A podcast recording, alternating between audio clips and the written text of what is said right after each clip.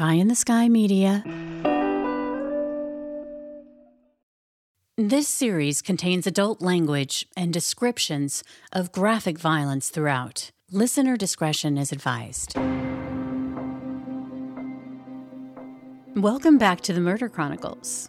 I'm your host, Carolyn Osorio. Hello, Murder Chronicles Nation. This week we've got something spookily special for you.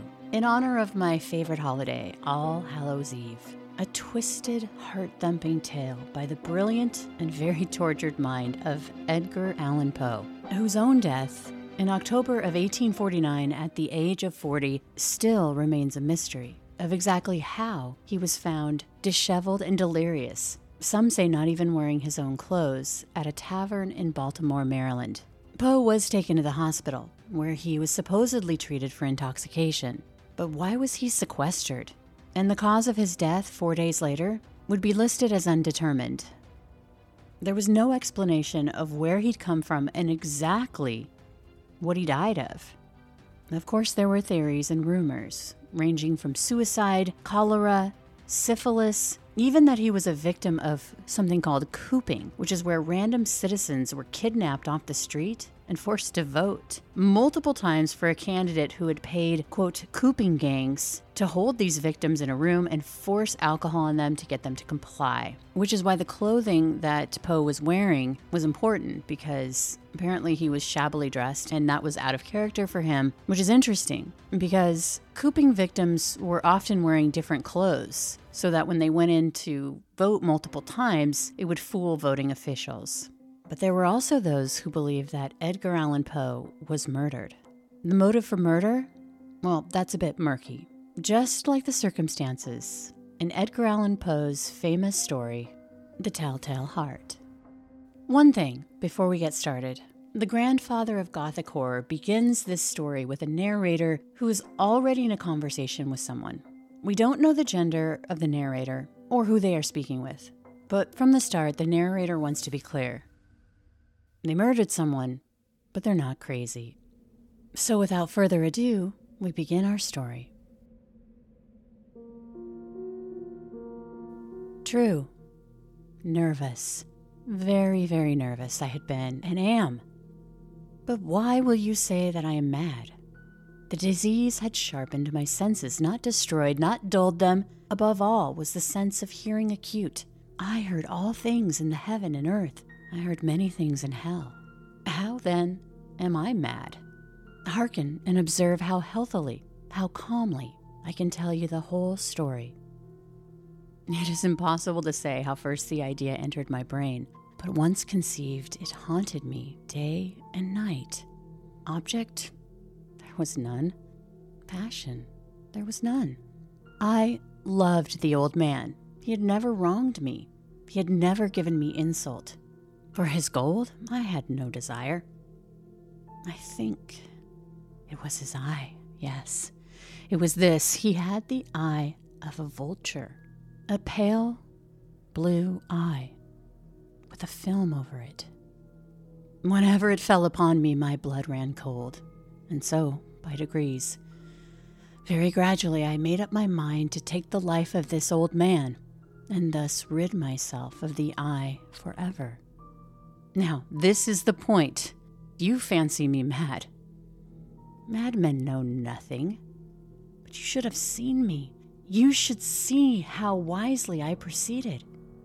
With what caution. With what foresight. With what dissimulation I went to work.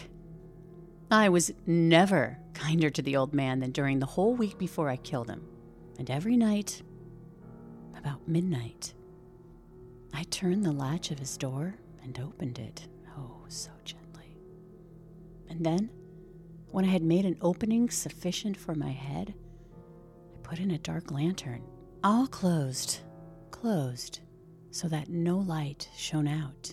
And then I thrust in my head. Oh, you would have laughed to see how cunningly I thrust it in. I moved it slowly, very, very slowly, so that I might not disturb the old man's sleep. It took me an hour to place my whole head within the opening, so far that I could see him as he lay upon his bed. Ha! Would a madman have been so wise as this? And then, when my head was well in the room, I undid the lantern cautiously. Oh, so cautiously, for the hinges creaked. And I undid it just so much that a single thin ray fell upon the vulture eye. And this I did for seven long nights. Every night, just at midnight. But I found the eye always closed, and so it was impossible to do the work, for it was not the old man who vexed me, but his evil eye. And every morning when the day broke, I went boldly into the chamber and spoke courageously to him, calling him by name in a hearty tone, and inquiring how he had passed the night. so you see, he would have been a very profound old man indeed to suspect that every night, just at twelve, I looked in upon him while he slept. Upon the eighth night, I was more than usually cautious in opening the door. A watch's minute hand moves more quickly than did mine. Never before that night had I felt the extent of my own powers, of my sagacity. I could scarcely contain my feelings of triumph to think that there I was, opening the door little by little, and he, not even to dream of my secret deeds or thoughts. I fairly chuckled at the idea, and perhaps he heard me, for he moved on the bed suddenly, as if startled. Now, you may think that I drew back, but no. His room was as black as pitch, with a thick darkness, for the shutters were closed, fastened through fear of robbers, and so I knew that he could not see the opening of the door, and I kept pushing it on, steadily, steadily. I had my head in and was about to open the lantern when my thumb slipped upon the tin fastening, and the old man sprang up in bed, crying out, Who's there? I kept quite still and said nothing. For a whole hour I did not move a muscle, and in the meantime I did not hear him lie down. He was still, sitting up in bed, listening. Just as I have done, night after night, hearkening to the death watches in the wall. Presently I heard a slight groan, and I knew it was the groan of mortal terror. It was not a groan of pain or of grief, oh no. It was the low, stifled sound that arises from the bottom of the soul when overcharged with awe. I knew the sound well. Many a night, just at midnight, when all the world slept, it has welled up from my own bosom, deepening with its dreadful echo the terrors that distracted me. I say I knew it well. I knew what the old man felt and pitied him. Although I chuckled at heart, I knew that he had been lying awake ever since the first slight noise when he had turned in the bed. His fears had been ever since growing upon him. He had been trying to fancy the causeless, but could not. He had been saying to himself, it, is nothing but the wind in the chimney. It is only a mouse crossing the floor. Or, it is merely a cricket which has made a single chirp. Yes, has been trying to comfort himself with these suppositions, but he had found all in vain, all in vain, because death, in approaching him, had stalked with his black shadow before him and enveloped the victim. And it was the mournful influence of the unperceived shadow that caused him to feel, although he neither saw nor heard, to feel the presence of my head within the room. When I had waited a long time very patiently without hearing him lie down, I resolved to open a little, a very, very little crevice in the lantern. So I opened it.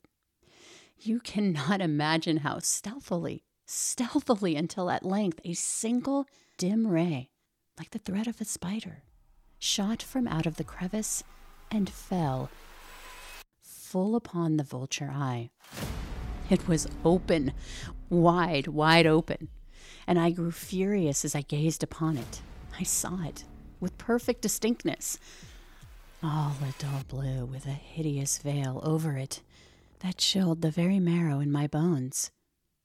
But I could see nothing else of the old man's face or person, for I had directed the ray, as if by instinct, precisely upon that damn spot.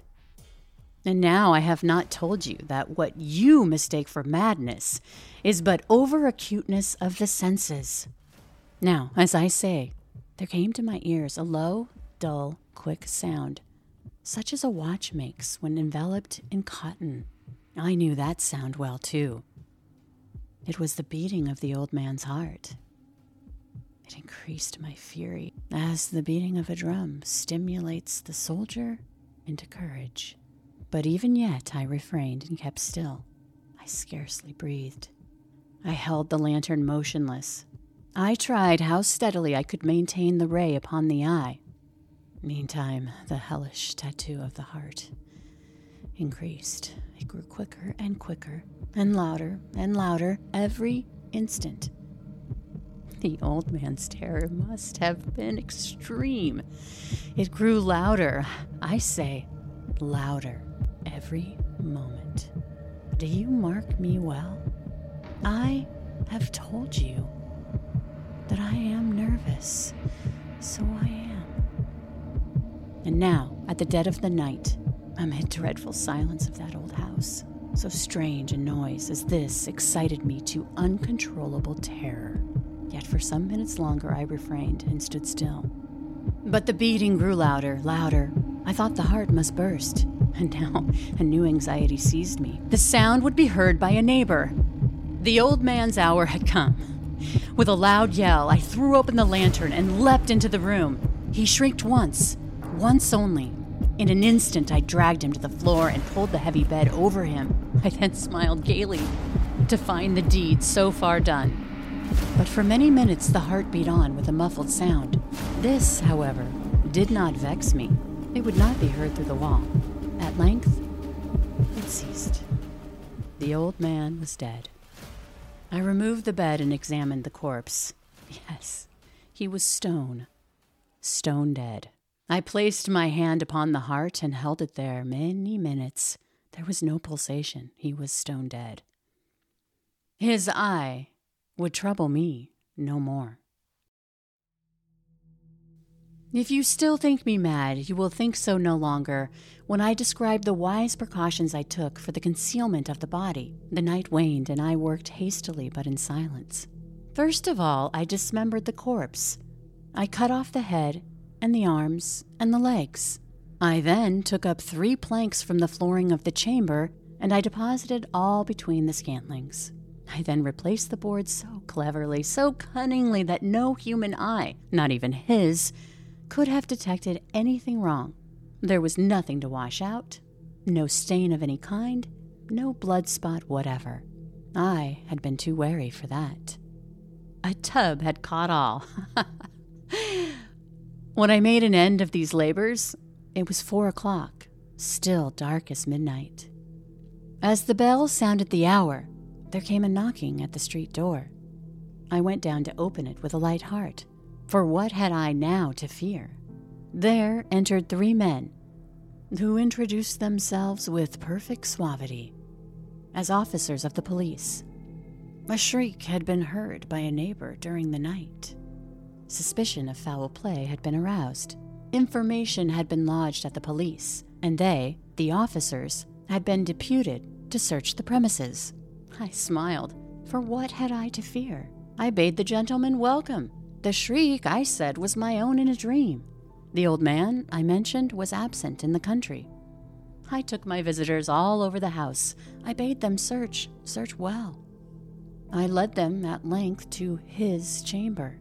I showed them his treasures, secure, undisturbed. In the enthusiasm of my confidence, I brought chairs into the room and desired them here to rest from their fatigues, while I myself, in the wild audacity of my perfect triumph, placed my own seat upon the very spot beneath which reposed the corpse of the victim. The officers were satisfied. My manner had convinced them I was singularly at ease. They sat and while I answered cheerily, they chatted of familiar things. But ere long,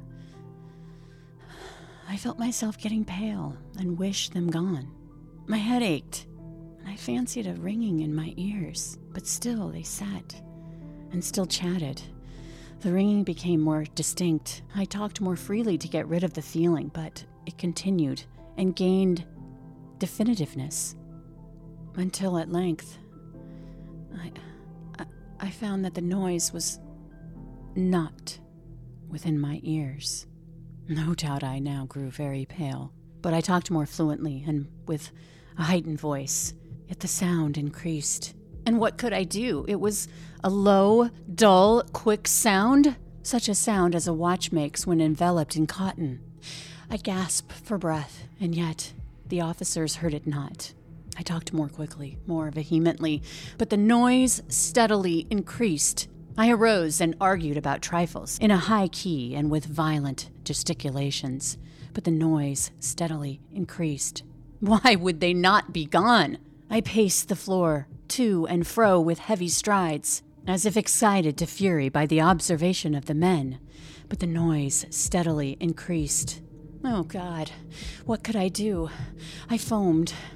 I raved, I swore. I swung the chair upon which I had been sitting and grated it upon the boards. But the noise arose over all and continually increased. It grew louder, louder, louder. And still the men chatted pleasantly and smiled. Was it possible they heard not? Almighty God? No, no, they heard. They suspected. They were making a mockery of my horror. This I thought.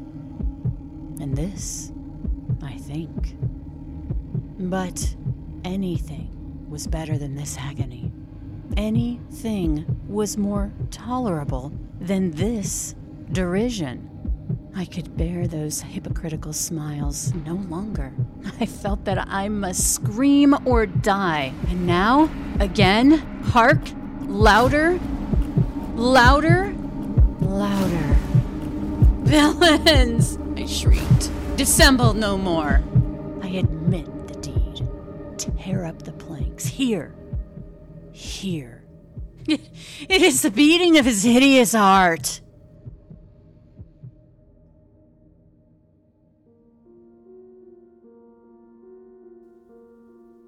And that's Edgar Allan Poe's The Telltale Heart. Up next, my producer Brandon Morgan and I will discuss the story in our bonus episode. You're not going to want to miss this one because we're going to share some exciting news about the future of the Murder Chronicles. And as always, thanks for listening. Happy Halloween, everyone. This is my favorite poem by Edgar Allan Poe. It's called Annabel Lee.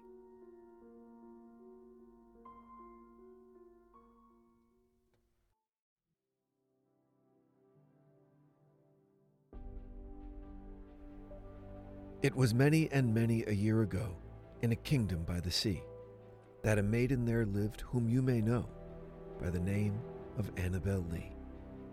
And this maiden she lived with no other thought than to love and be loved by me. I was a child, and she was a child, in this kingdom by the sea. But we loved with a love that was more than love, I and my Annabel Lee, with a love that the winged seraphs of heaven coveted her and me. And this was the reason that long ago, in this kingdom by the sea, a wind blew out of a cloud, chilling my beautiful Annabel Lee, so that her high-born kinsman came and bore her away from me, to shut her up in a sepulchre in this kingdom by the sea. The angels, not half so happy in heaven, went envying her and me. Yes, that was the reason as all men know in this kingdom by the sea, that the wind came out of the cloud by night, chilling and killing my Annabel Lee. But our love, it was stronger by far than the love of those who were older than we, of many far wiser than we. And neither the angels in heaven above, nor the demons down under the sea, can ever dissever my soul from the soul of the beautiful Annabel Lee for the moon never beams without bringing me dreams of the beautiful Annabel Lee, and the stars never rise but I feel the bright eyes of the beautiful Annabel Lee. And so all the night tide I lie down by the side of my darling, my darling, my life and my bride, in her sepulchre there by the sea, in her tomb by the sounding sea. The Murder Chronicles is a pie in the sky production recorded live in the beautiful Pacific Northwest. We are produced by Brandon Morgan and myself, music by Soundstripe. For Pie in the Sky Media, I'm Carolyn Osorio, your writer and host. Thanks for listening.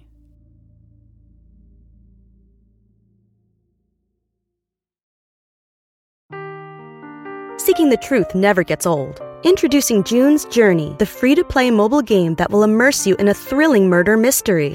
Join June Parker as she uncovers hidden objects and clues to solve her sister's death in a beautifully illustrated world set in the roaring 20s. With new chapters added every week, the excitement never ends. Download June's Journey now on your Android or iOS device or play on PC through Facebook Games.